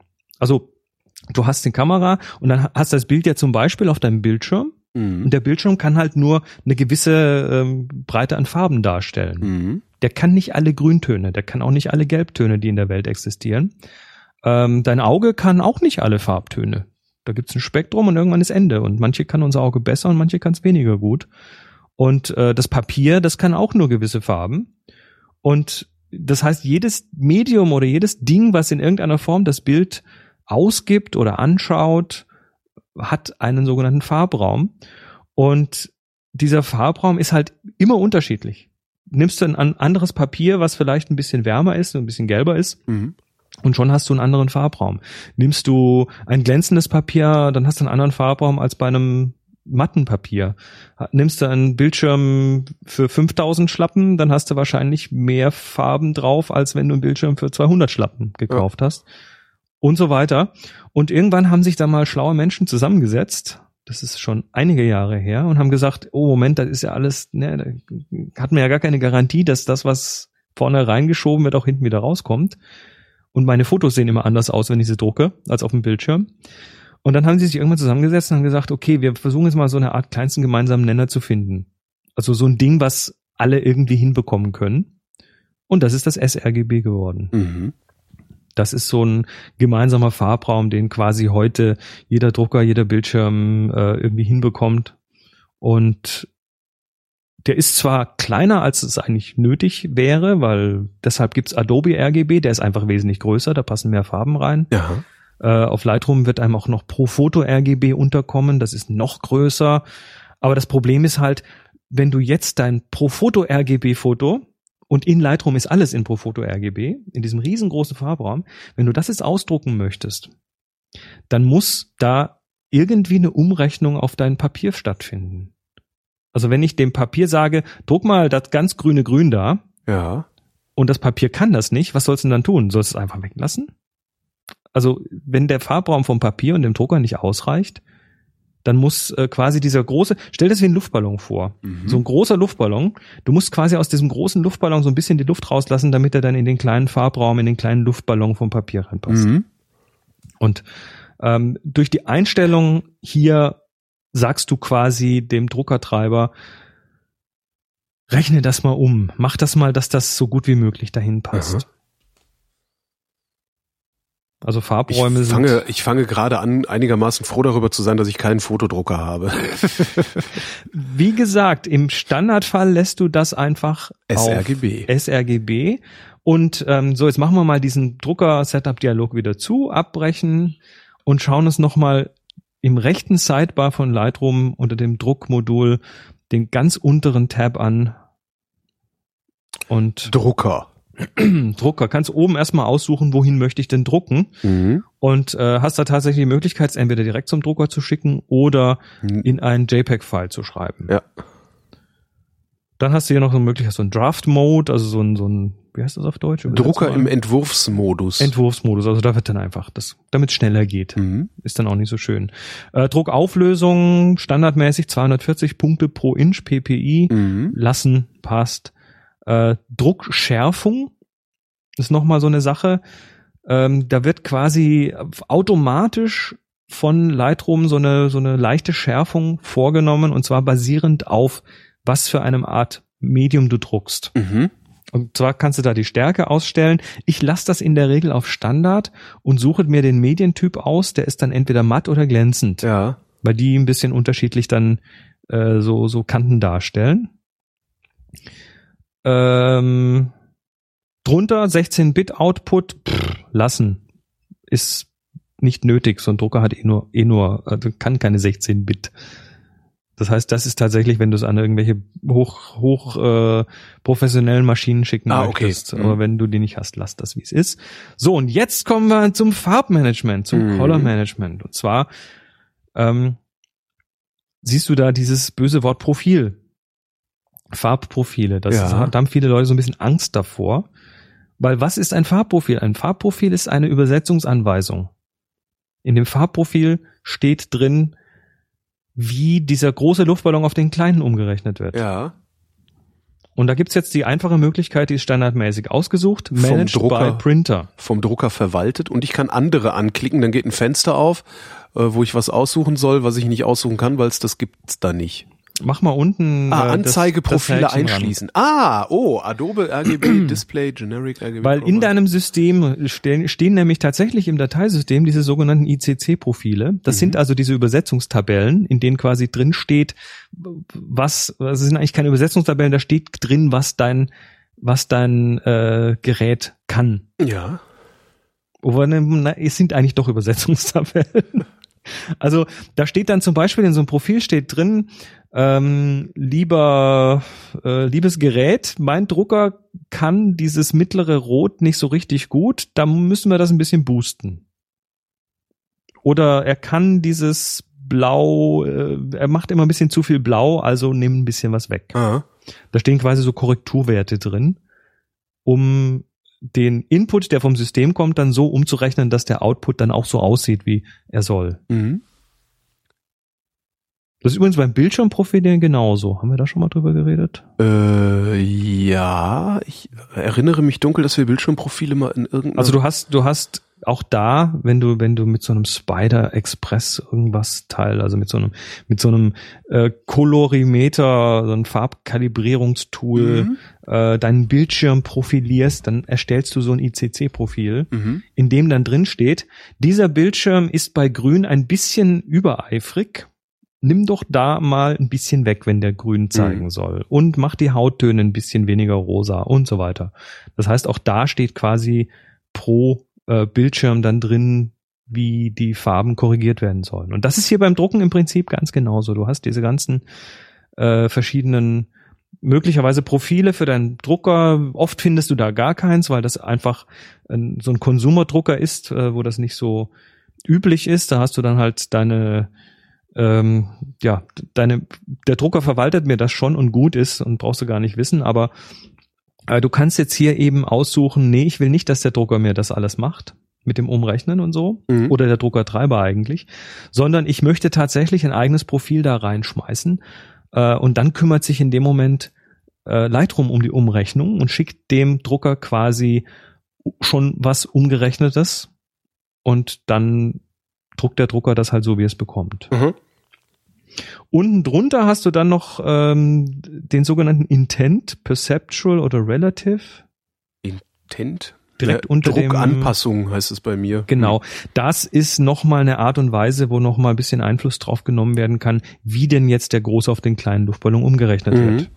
Also einmal Perceptual ist dann äh, so ein bisschen angepasst an das, wie das Auge die Farben und äh, Kontraste sieht, und relativ ist das dann ähm, jeder Punkt in diesem Farbraum quasi relativ zu den anderen Punkten runtergerechnet wird. So, und wenn jetzt dein Drucker immer die Bilder deutlich zu dunkel druckt, dann kann ich da die Helligkeit hochregeln. Hast du unten noch eine Möglichkeit, noch ein bisschen an der Helligkeit und an den Kontrasten zu drehen. Ähm, wie gesagt, auch das kann irgendwie bei günstigen Druckern fun- kann das passieren, dass die das nicht so sauber hinbekommen. Wobei an dieser Stelle ein, ein Wort der Mahnung. Ähm, du hast, wenn du den Druck neben den Bildschirm hältst, hast du zwei völlig unterschiedliche Arten, Farben darzustellen. Mhm. Dein Bildschirm ist ein Leuchtkasten. Ja. Von hinten wird ein, der, der Film ist ja wie so ein, äh Quatsch, der Bildschirm ist ja wie so ein bewegtes Dia, was von hinten mhm. angeleuchtet wird. Das heißt, äh, du hast da eine, eine Farbmischung, die anders funktioniert, als wenn du einen Drucker, einen Ausdruck nimmst von einem Drucker, wo Farben auf das weiße Papier geklatscht werden und dann anders reflektieren. Und die zwei zu, miteinander zu vergleichen, ist tatsächlich erstmal schwierig, weil der Bildschirm leuchtet selbst und was macht dein Papier? Das ist immer abhängig von der Licht, genau. Das reflektiert, ist immer abhängig von der Lichtquelle, die drauf scheint. Das heißt, wenn du abends im dunklen Zimmer sitzt und den hell eingestellten leuchtenden Bildschirm äh, dir auf die Netzhaut brennen lässt und dann nebendran in diesem düsteren Licht dir ein Papier anschaust, was du gerade bedruckt hast, dann kann das nicht gehen. Mhm. Also Drucke, Ausdrucke beurteile ich, wenn ich sie wirklich ordentlich beurteilen will, äh, beurteile ich tatsächlich am Tag beim Tageslicht. Da gehe ich ans Fenster damit. Mhm. Und dann habe ich äh, eine Lichtquelle, die, die A hell genug und B komplett genug ist. Also wo auch das Spektrum schön breit ist und wo man alles guckt. Ja, machst du ja sogar, wenn du irgendwie Klamotten kaufen gehst, gehst du mal ans, ans Tageslicht, wenn es möglich ist, und guckst, ob das Schwarz wirklich schwarz ist. Genau, hatte ich, hatte ich sogar schon mal beim Zahnarzt. Ja. Da hat dann der Zahnarzt gesagt, ja, die Füllung, das äh, hier so eine Kunststofffüllung, aber damit die dann auch hinterher unsichtbar ist, äh, kommen Sie doch mal mit. Mhm. Ans Fenster und jetzt äh, gucken wir uns mal kurz hier die Vergleichsmuster an, und dann war das plötzlich von der Farbe auch gar kein Problem mehr. Ja. So. Außerdem sollte man so Drucke erst dann beurteilen, nachdem sie mal ein paar Minuten getrocknet sind. Du hast zwar heute so, so, so Kunststoffpapiere, da wird dann tatsächlich die Tinte auf das Papier geschubst ähm, und, und sickert dann quasi so ein in so eine, in so, und wird so embedded ins Papier. Mhm. Aber das braucht auch noch ein bisschen zu trocknen, und manchmal sind solche Drucke, wenn sie ganz frisch sind, einfach auch noch nicht da, wo sie äh, dann fünf Minuten später sind. Wie lange hält das eigentlich auf so, auf so Druck, ausgedrucktem Papier? Das hat ja nicht die Lebensdauer von einem Foto, was ich früher aus dem, aus dem Labor bekommen habe, oder? Äh, länger. Länger? Also, kommt drauf an. Das ist, das ist tatsächlich eine ganz, ganz äh, schwierige ich hätte gedacht, Wissenschaft. Das ist, ja. das ist eine, eine schwierige Wissenschaft. Was du hast, ist, du A, hast du erstmal zwei grundsätzliche Druckmethoden. Du hast die, äh, die, die aufgelösten Tinten, also die sogenannten Dye-Inks. Das sind Tinten, wo in der Flüssigkeit quasi die Farbe gelöst ist. Und du hast die sogenannten Pigmenttinten. Das mhm. sind äh, Tinten, wo Pigmente in einer Suspension schwimmen. Und die verhalten sich grundsätzlich unterschiedlich. Also die, die, die Dye-Inks, und die brauchen auch teilweise unterschiedliche Papiere. Also diese, diese aufgelösten Tinten, äh, die sickern dann eben ins Papier ein. Das kannst du dir vorstellen, wenn du so einen Tintentropfen auf ein Kopierpapier machst, mit seinen, wenn du das unter dem Mikroskop anschaust, dann siehst du die ganzen halt Papierfasern, aus, ja. Das franzt aus. Das läuft so in diese Fasern rein, franzt aus. Ähm, dadurch werden die Kontraste schlechter. Wenn du das jetzt äh, in, in eine Spezial- ähm, auf ein Spezialpapier, also so ein Fotopapier draufdruckst, was so eine, so eine, so eine Kunststoffbeschichtung hat, dann läuft das da rein und diese Beschichtung ist entsprechend gemacht, dass die, dass die, dass der eben nichts mehr ausfranst, sondern dass die Punkte da bleiben, wo sie sind. Mhm. Ähm, äh, diese, diese Pigmenttinten, die legen sich oben auf die Fasern drauf. Das heißt, da kannst du tatsächlich, das haben wir mal getestet, da kannst du dann auch äh, einigermaßen ordentlich zum Beispiel auf Zewa Wisch und Weg drucken, was ja total fransen würde, weil es ja eben saugfähig ist, weil diese äh, Pigmentfaser, äh, Pigmentplättchen quasi oben auf dem Papier zu liegen kommen, mhm, und nicht ins Papier hineinkriechen. Und je nachdem, was, da gibt's Untersuchungen in irgendwelchen, äh, das sind dann so so mit äh, Xenonlampen bestückte Schränke, wo dann so jahrelange Sonnenbeleuchtung äh, simuliert wird. Mhm. Und äh, Schränke mit Ozon drin, weil Ozon und U V sind so die großen Killer, was die Farben auf dem Papier angeht. Und ähm, da werden quasi dann Alterungsprozesse simuliert in speziellen Labors. Und es gibt tatsächlich Drucke, die deutlich länger als unsere alten Fotos halten. Wow. Also du gehst von einem normalen Farbfoto. Kann ich die auch zu Hause herstellen, diese Drucke? Ja, das okay. Gibt es tatsächlich in Druckern, die so im noch, gerade noch so im Konsumerbereich sind, wo du, wo du mal weniger als tausend Euro für so einen Drucker bezahlst. Okay. Ähm, das sind dann in der Regel die Pigmenttinten, sind dauerhafter. So ein Foto, so ein Bild, wenn es wenn es tatsächlich geschützt ist, also nicht äh, an der Pinnwand hängt und nicht de, dem U V und dem Ozon ausgeliefert ist oder ausgesetzt ist, das kann schon fünfzig Jahre ganz gut halten. Mhm. Aber du wirst es schon sehen, wenn du so Fotos aus deiner Kindheit nimmst, die so öffentlich rumlagen, oh, oder nicht besonders geschützt, ja, da, da gehen dann so einzelne Farben weg. Da ist mhm. dann plötzlich so ein Magenta-Stich drin oder ein Grünstich oder mhm. ein Gelbstich, je nachdem, was das für eine äh, Farbgeschichte war. Ähm, es gibt äh, die, die heute ähm, guten Pigmentdrucker mit dem passend, dazu passenden Papier, können tatsächlich Standzeiten unter sogenannten Galeriebedingungen haben. Also die hängen an der Wand, aber werden nicht direkt von der Sonne beschienen und sind hinter Glas, damit das Ozon nichts anrichten kann. Ähm, das ist irgendwo definiert. Äh, die teilweise unter Galeriebedingungen äh, farbstabil bis zu zweihundert Jahre sind. Mhm. Und da kommen die meisten normal ausbelichteten Fotos nicht gut hin. Die verblassen dann, die, mhm. die lassen dann nach. Ja, das, aber wie gesagt, das, das ist mir, also das, das Problem ist, das Problem sind dann tatsächlich, und ich will, ich will jetzt nicht, ich will jetzt nicht, dass die Druckerhersteller möglichst viel verdienen, aber ähm, wenn du jetzt eine Nachfülltinte nimmst, dann ist die meistens halt nicht so gut. Also ich habe, ich mhm. habe, ich habe im äh, Druckerlabor, im äh, wie nennt das sich, Permanence Testing Labor eines großen Druckerherstellers, äh, das mit eigenen Augen sehen dürfen, weil die machen, die kaufen natürlich auch so Nachfülltinten, die kaufen natürlich auch Papier beim Aldi und testen das dann alles mal mhm. und ähm, haben dann teilweise innerhalb von Wochen schon ausgeblichene Farben und und so weiter. Also du hast dann in der Regel immer ein gutes Ergebnis, aber wie lange es hält, ist dann die Frage. Aha. Tja. Letzter Button. Web. Mhm. Ist das kein schöner Button? Mhm. Ich habe mal drauf gedrückt. Stiefkind. Ja, also auch da, ich, ich, angeblich soll sich jetzt mit Lightroom sechs da ein bisschen was äh, verbessert haben. Äh, auch da hast du unten in deinem Filmstrip erstmal die Auswahl. Ja. Dann wählst du mal irgendwie zehn, fünfzehn aus. Äh, okay. Oh, na, falsche Taste. Uah. Was also hab ich jetzt gemacht? Auf den ersten klicken und dann mit Shift auf den letzten klicken. Ja, ja, ich habe äh, doof. So, habe ich ausgewählt. So, und dann siehst du schon oben, da in der Standardgalerie wird dann erstmal äh, werden die erstmal so als kleine Thumbnails angezeigt. Und kannst dann auch werden die alle angezeigt, das ist ja seltsam. Warte mal. Was ist denn das hier?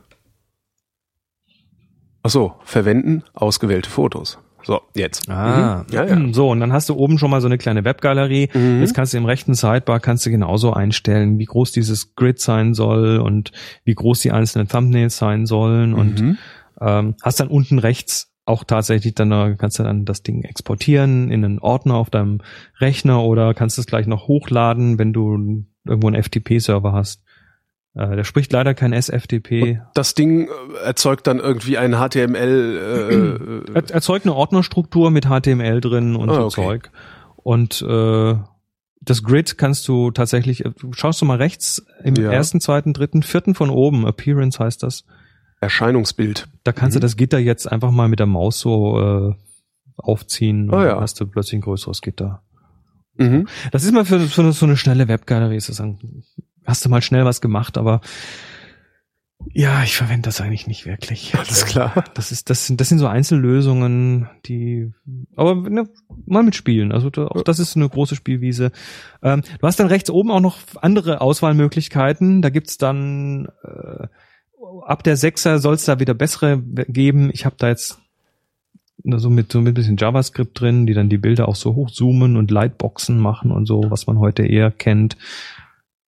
Und ich schaue jetzt gerade rum, die sehen tatsächlich unter Lightroom sechs ganz gut aus. Es gab bis äh, bis bis zur Fünfer gab es, glaube ich, sogar noch so Flash-Galerien, wo du dann noch... Ja, ähm, da gibt's hier Lightroom-Flash-Galerie. Mhm. Ja, die die ist, ist dann glücklicherweise rausgeflogen, ja, ja. weil sie nicht schön ist. Und weil, weil halt der halt Flash. Kunde halt Flash möchte. Und ähm, ich könnte mir vorstellen, unter der sechs würde ich das vielleicht möglicherweise... Ich weiß gar nicht, ist, wenn ich jetzt ein Update mache, kriege ich dann überhaupt die sechs? Oder muss ich die kaufen? Wahrscheinlich werde ich die kaufen müssen. Die sechs wirst du kaufen müssen. Ja. Also gut, also mal ganz kurz, bevor wir auf die sechs eingehen, das ist jetzt so das letzte Modul gewesen. Also wir haben Bibliothek, Entwicklungsmodul, die Karte, das Buch, die äh, Diaschau, Diaschau, Slideshow, ähm, das Druckmodul und das Webmodul. Das mhm. sind die äh, sechs, sieben, sieben Module, mit denen du hier arbeiten kannst. Ähm, So viel mal dazu. Leute, spielt damit. Es ist, äh, man kann nicht wirklich was kaputt machen. Mhm. Siehst übrigens rechts oben bei der Webgalerie auch nochmal so eine Saved Webgalerie Knopf. Du kannst also diese äh, wo, Galerie was? Dann auch. Ah, da, Web, äh, erstellen und speichern. Mhm. Kannst du dann auch so als, als Paket quasi abspeichern. Mhm. So. Lightroom sechs. Habe ich nicht. Hast du nicht? Wer Lightroom sechs haben möchte, kann sich das äh, Ding entweder in der Schachtel kaufen, beziehungsweise als Download. Das ist also für die, die, die nicht in die, die nicht diese Adobe Creative Cloud jeden Monat Geld geben. Mhm. Oder du bist in der Creative Cloud, dann kriegst du Lightroom sechs und dann heißt es Lightroom C C. Ah ja. Ist aber das Gleiche. Bis auf einen kleinen Unterschied. Und zwar ähm, versucht Adobe Leute auf die Cloud zu schubsen, indem sie sagt, Updates kriegt er natürlich keine. Ähm, zumindest war da mal so eine Formulierung, kann ich mir eigentlich, eigentlich nicht vorstellen. Ähm, oder bis auf neue Kameras hinzufügen, kommen keine Updates. Uh-huh. Ich bin mir fast sicher, wenn es irgendwelche technischen, dringenden Updates gibt, dann müssen sie danach fahren. Also da würde ich erstmal nichts drauf geben. Und die Sync-Funktion, die Synchronisierfunktion zwischen Lightroom und deinen Mobildevices und der Lightroom Cloud und äh, der Adobe Cloud, ähm, diese Funktion hast du auch nicht, wenn du nicht die Cloud-Version hast. Mhm. Das ist so der Hauptunterschied. Ansonsten sollten die weitgehend identisch sein. Ja, was haben wir Neues? Ähm, ich pick nur mal so zwei, drei Sachen raus. Ähm, du hast jetzt eine Gesichtserkennung drin. Mhm. Das heißt, Lightroom kann jetzt mal ab der sechser-Version ähm, kannst du sagen, hier, das bin ich und das bin ich und das bin ich und dann kannst du, nachdem du ihn genügend trainiert hast, äh, kann er dann einigermaßen zuverlässig äh, finden, auf welchen Bildern du noch so drauf bist. Mhm. Oder die Leute, die du fotografiert hast. Finde ich immer ein bisschen gruselig. Ja, ist ja in dem Fall aber auch im Gerät und ich gehe mal davon aus, dass diese Information erstmal nur lokal bleibt. Mhm. Klar, Gesichtserkennung, wo, wobei ich hab, bin auch, also mein erster Versuch, äh, bin, ich bin dann gleich mit einem Widder, äh, da stand dann bei einem Foto von einem Widder, das ich gemacht habe, stand drunter Chris Marquardt, Fragezeichen. Super. Also so zuverlässig ist es dann doch nicht.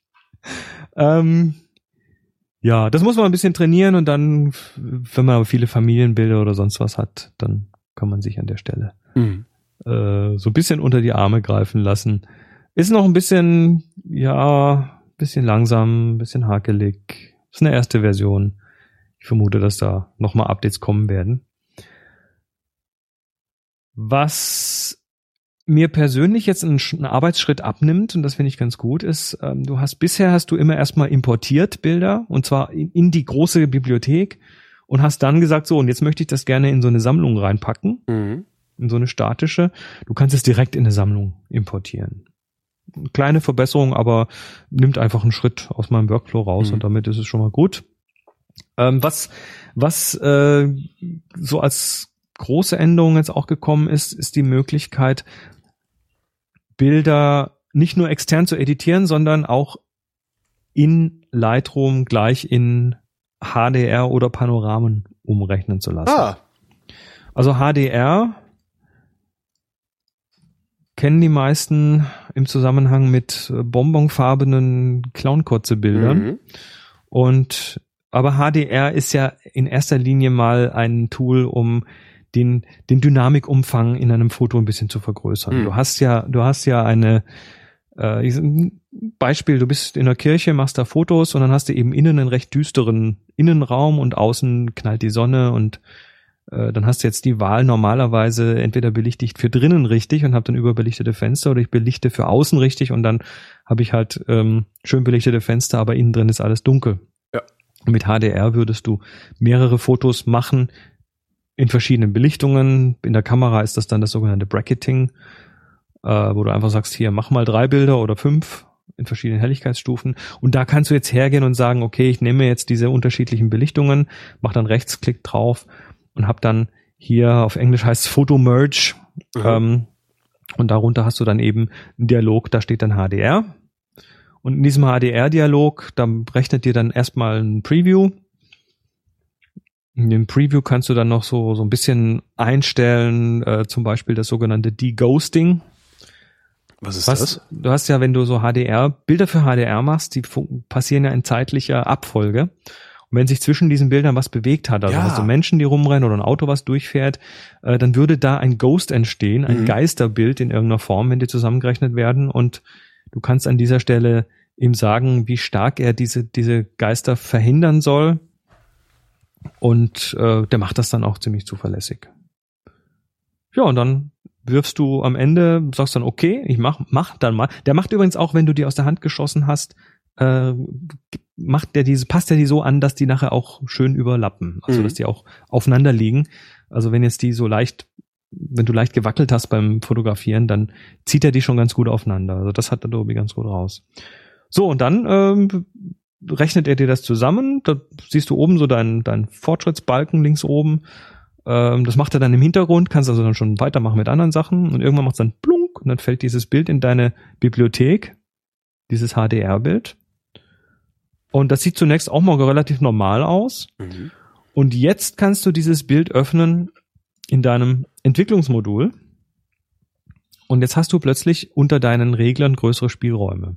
Also wenn du normalerweise, wenn du zum Beispiel an diesen Belichtungsregler ziehst, dann hast du da plus minus fünf Blendenstufen. Ah ja. Das ist der Standard. Obwohl, das, das gibt dein RAW-File eh nicht her. Ja. Also, ähm, da, aber, aber dein H D R mit diesen ganzen unglaublich breiten Helligkeitsinformationen, ähm, das gibt das durchaus her. Aha.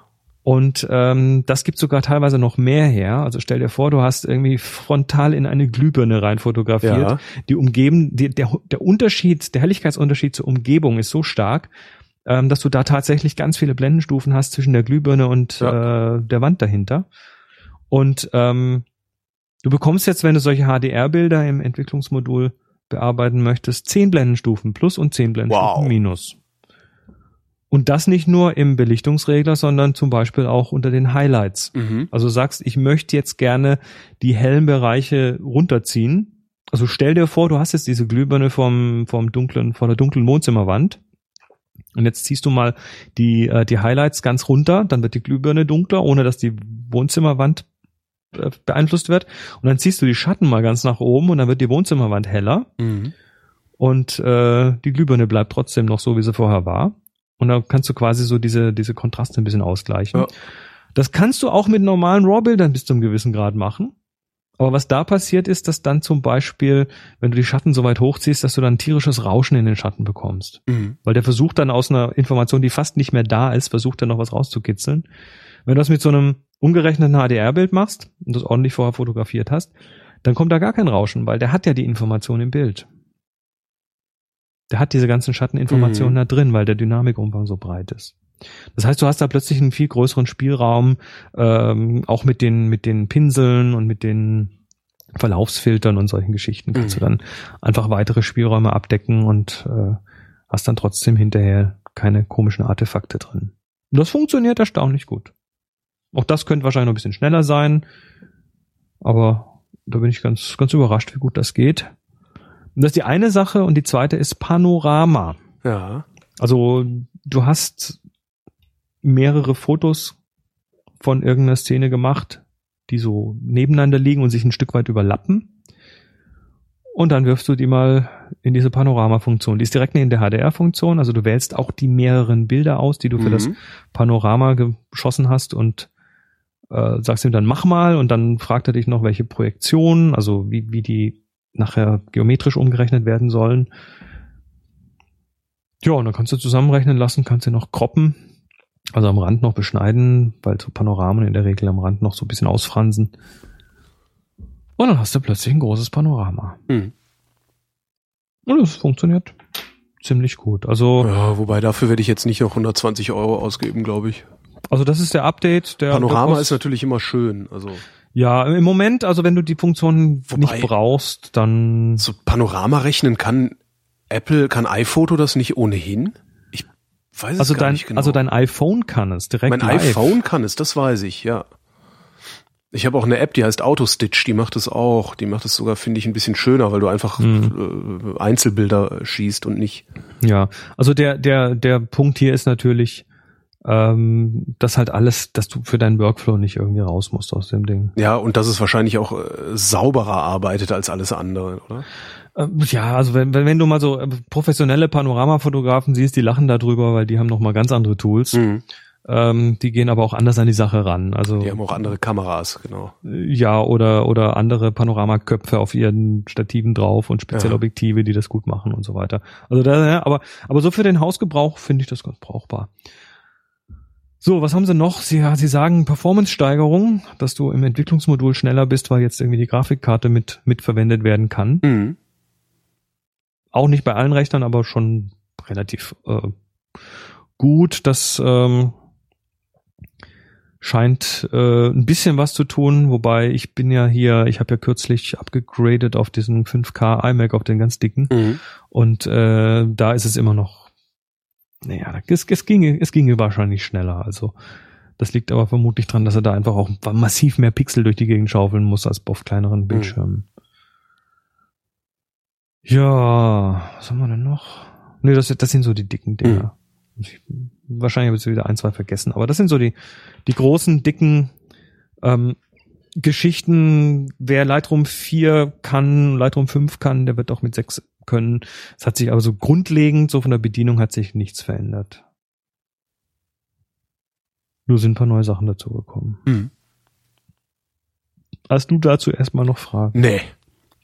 Bis Ist der Füllstand, Füllstand? Der, der Füllstand ist erreicht, ja, ja, das ist, ist ich, das ist halt, das, das, ja, wenn du da nicht, ich bin in letzter Zeit nicht dazu gekommen, irgendwie großartig mit rumzuspielen, das heißt, ich habe eh noch genug zu, zu gucken und zu lernen. Gut, ähm, dann würde ich sagen, legen wir Lightroom erstmal ad acta. Mhm. Also, man muss es nicht sofort, ganz kurz abschließen, man muss es nicht sofort kaufen. Es ist, ähm, es hat ein paar neue Sachen, aber man kann um die meisten Sachen auch ganz gut erstmal drumherum arbeiten mit anderen Mitteln. Mhm. Wer die Creative Cloud hat, der hat's, hat's eh schon. Und ansonsten die Box-Version liegt so bei hundertzwanzig Euro jo. circa. Und nee, Up, Upgrade ist billiger. Ich glaube, wenn du die fünf schon hast, dann kommst du unter achtzig Euro ans Upgrade. Mhm. Gut. Lass uns über Fotos reden. Äh, ja, habe ich auch noch nicht installiert, beziehungsweise kann ich das hier auf dem Rechner gar nicht. Äh, also Apple Fotos. Noch, ja, genau.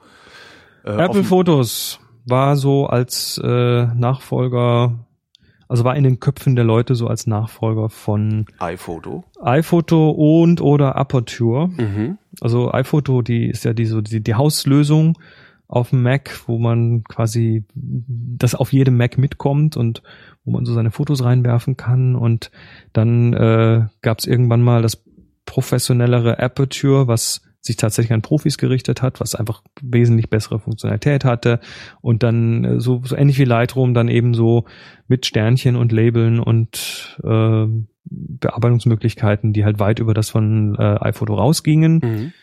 Und äh, die haben da tatsächlich den Spagat geschafft, dass die drunterliegende Bildbibliothek die gleiche war. Mhm. Also du konntest tatsächlich zwischen den beiden hin und her wechseln. Das ging. Ähm, auf dem gleichen Bildmaterial. Das ist ja auch bei Apple immer alles so im System irgendwie integriert. Und dann wurde irgendwann letztes Jahr angekündigt, dass äh, das Ganze ersetzt wird durch Fotos, die Fotos-App. Und ähm, das kam dann zuerst mal ähm, auf iOS raus. Ich glaube, mit iOS sieben oder so kam das. Und äh, mit iOS acht hat's ein bisschen Updates erfahren. Das heißt, du hast äh, da so, so, so eine Fotos-App gehabt, in der man auch schon so ein bisschen mehr als vorher mit Bildern machen konnte. Hat mir auch schon mal drüber geredet. Mhm. So diese, diese Kontraste und Belichtung und verschiedene Sachen halt an den Bildern bearbeiten kann. Und jetzt ist dann das Gegenstück dazu auf dem Mac rausgekommen mit der Version macOS zehn Punkt zehn Punkt drei. Kam jetzt äh, die Fotos ab, raus und standardmäßig, also die ist auch gleich mitinstalliert worden und die hat auch gleich beim Starten dir gesagt, du, ich konvertiere mal deine mhm. Bibliothek. Äh, was er da tut, ist, er konvertiert sie, aber er, er ersetzt sie nicht. Also du kannst nach wie vor dein iPhoto oder Aperture weiterverwenden mit den Bildern. Die alte Bibliothek wird nicht weggeworfen, aber er migriert das mal auf eine neue Bibliothek und ähm, dann hast du erstmal ja alle deine Bilder da drin, die du vorher eben in iPhoto oder Aperture hattest. Was kann es denn? Kann es was Besonderes oder sieht es einfach nur jetzt anders aus? Also es sieht erstmal anders aus. Es ist ein, es ist ein, so auf den ersten Blick sieht es erstmal sehr ähnlich aus wie das, was du auf dem iPhone hast. Mhm.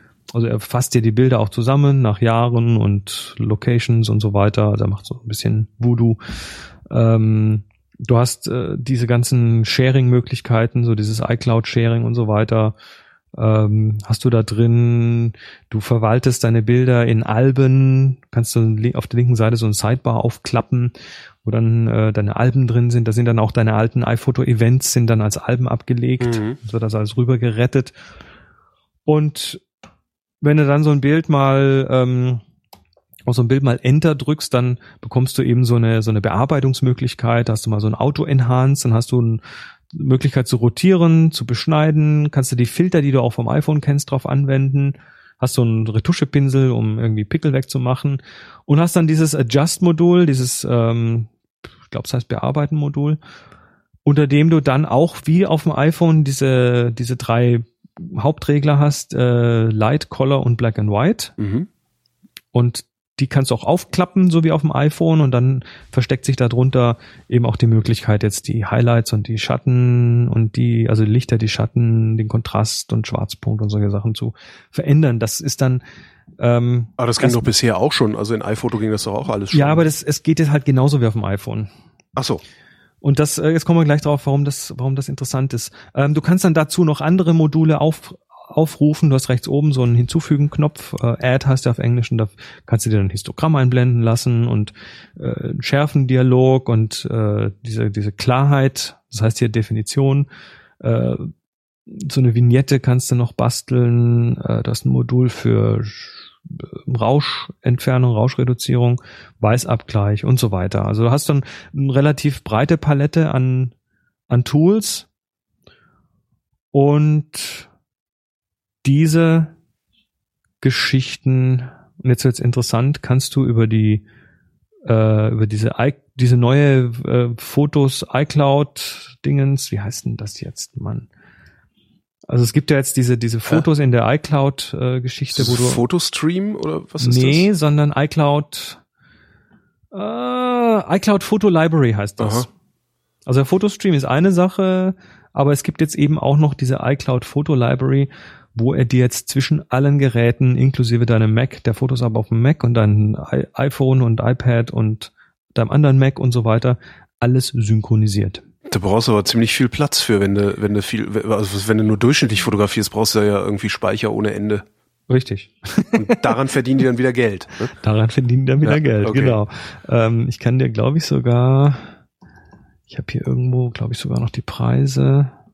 Also es ist auf jeden Fall nicht billig. Mhm. Und begründen tun sie das Ne, gut, Apple begründet erstmal gar nichts. Genau. Aber ähm, du hast, du hast eben diese Synchronisation. Also wenn ich jetzt ein Bild auf meinem Mac in der Fotos-App verändere, dann dauert's eine halbe Minute und dann ist das auf meinem iPhone auch verändert. Mhm. Und das ist halt so, so, ein, so ein ganz interessantes Ding. Außerdem hast du die Möglichkeit, die Bilder, ähm, die, quasi die iCloud zum Boss zu machen, also die Bilder in der Cloud liegen zu haben und auf deinen Devices dann in der Größe reduzierte Versionen zu haben. Mhm. Und damit spa- sparst du, je nachdem wie viel du fotografierst, enorm Speicher auf deinem iPhone zum Beispiel. Mhm. Also bei mir, ich habe das mal ausprobiert, äh, ich habe irgendwie so siebentausend Bilder in dieser iPhoto-Bibliothek gehabt. Das meiste sind iPhone-Fotos, die da eh drin gelandet sind. Ähm, und ich habe dann irgendwie, ich glaube, fünf oder sechs Gigabyte eingespart. Mhm. Und das fand ich mal ganz nett. Ja. Du musst natürlich der Cloud vertrauen in dem Augenblick. Also die Bilder sind zwar noch irgendwo versteckt auf deiner Festplatte, wenn du sie lokal hältst. Also wenn du auch die die vollen Größen lokal hältst, das kannst du einstellen. Aber letztendlich musst du natürlich äh, den Künsten von Apple vertrauen, äh, das mit den Cloud-Geschichten. Ja. Wie wir ich wissen, bin grundsätzlich kein Freund von Cloud-Lösungen, weil Cloud äh, synonym ist für deine Daten liegen auf fremder Leute Computer. Richtig. Und da ich äh, also das ich finde das schon ein bisschen seltsam, meine meine mein Kleinkram darüber zu synken, also sowas wie Kalender. Mhm. Äh, da will ich dann nicht noch meine Fotos, weil das ist halt auch ja, da weiß ich nicht. Ja, nee. Die und, Cloud und ich, wir werden keine Freunde, glaube ich. Und, und Fotos sind natürlich somit das Persönlichste, was ja, du auf genau. deinen Devices haben kannst. Und äh, wenn du also das, das verbocken, also mein Adressbuch, also die Telefonnummern, die in meinem Adressbuch stehen, die sind ohnehin überall bekannt, letztlich in irgendwelchen Datenbanken. Aber meine mhm. Fotos halt wirklich nicht. Ja. Tja. Ja, das äh, ist ja klar. Cloud, Cloud ist, ist immer so eine Sache. Mhm. Ähm, aber du kannst es tun, wenn du möchtest. Du musst es aber nicht, du musst es nicht enablen, dann bleiben die Bilder lokal ja. in deiner Bibliothek, Bibliothek liegen. Dann hast du halt nicht den Sync zwischen den Devices. Tja. Würdest du sagen, ist es besser als iPhoto? Besser als iPhoto, ja. Mhm. Äh, besser als Aperture nicht. Mhm. Also Aperture kann deutlich mehr. Das geht von lokalen Veränderungen. Du kannst hier nur global verändern, also das ganze Bild. Du kannst dir nicht sagen, ich mach mal die Pinsel mal den Himmel dunkler. Mhm. Du hast so viele Sachen, wie zum Beispiel deine, deine Sternchen, eins bis fünf Sternchen, die werden in die neue Version erstmal irgendwie als, als, als Tag rüber gerettet. Mhm. Das heißt, da steht dann auch Text drin, was natürlich ganz äh, hilfreich ist.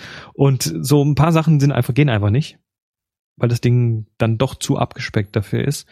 Äh, wenn vergangene Events, nämlich äh, die die Final Cut Pro Geschichte von Apple in irgendeiner Form ein Indiz dafür sein sollten, was noch kommt, dann würde ich davon ausgehen, dass das jetzt in den nächsten Monaten nochmal weiter aufgebohrt wird. Außerdem, wenn man sich mal in der Bibliothek umschaut, da kann man so reingucken, das ist so ein Package, da kann man rechts draufklicken und mal die Package-Inhalt anzeigen lassen oder Paketinhalt. Dann ist da auch ein Ordner für Plugins drin, mhm. wo noch keine sind. Also da wird mit Sicherheit eine eine irgendwie geartete Plugin-Welle äh, kommen von Drittanbietern, die das dann entsprechend um Funktionalitäten erweitern. Aha.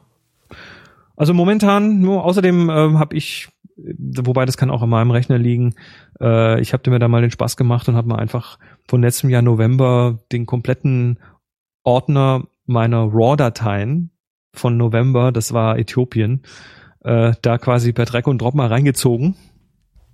Und da, das hat meinen kompletten, meinen kompletten High-End-Rechner in die Knie gezwungen. Mhm. Und äh, ich bin immer noch mit Apple Support dran, um rauszufinden, was da eigentlich genau passiert ist. Also ich würde mal behaupten, egal ob es jetzt an meinem Rechner gelegen hat oder an allgemeinen Geschichten, die Fotos macht, so für den richtigen Profi-Einsatz ist das noch nichts. Das wird dauern, wenn es dann überhaupt kommt. Mhm. Also wer damit spielen möchte, klar, wer jetzt ein Update gemacht hat, der hat's eh. Ähm, steht also nichts im Wege, damit zu spielen. Es ist doch vom User-Interface, es ist rasant. Das Aha. ist so eine Sache, die mir ähm, gleich aufgefallen ist. Also wenn ich mir meine meine Fotos da hier in der Übersicht anschaue und da drin rumscrolle, äh, dann scrollt der mir über meine jetzt aktuell irgendwie siebentausend Bilder, siebentausend, achttausend Bilder, die da drin sind, äh, scrollt er mir hier smooth wie Butter. Ich bin gespannt. Also ich habe noch, ich habe noch keine Zeit gefunden, da mal in Ruhe mhm. reinzugucken. Ich habe nur gemerkt, äh, oh, da updatet sich gerade was. Naja, mach mal mit. Mhm. Ja. Ja, also so viel dazu. Spielt mal damit, aber so, so richtig jetzt ganz tief, ernsthaft damit arbeiten, dann bin ich noch ein bisschen Vorsicht. Vorsichtig. Weiß das Wort, glaube ich. Vor, da würde ich noch ein wenig Vorsicht walten lassen. Genau, danke. Gut. Das klingt stimmungstechnisch so, als wären wir am Ende der Sendung angelangt. Ja, ich denke auch, dass wir da jetzt erstmal einen Schlussstrich ziehen. Die, die Köpfe qualmen, das Hirn ist ausgeleiert und ich mache jetzt weiter an dem, an dem Buch für Nepal. Und ich gehe was essen. Chris, ich danke dir. Ich danke dir auch. Und euch danken wir für die Aufmerksamkeit.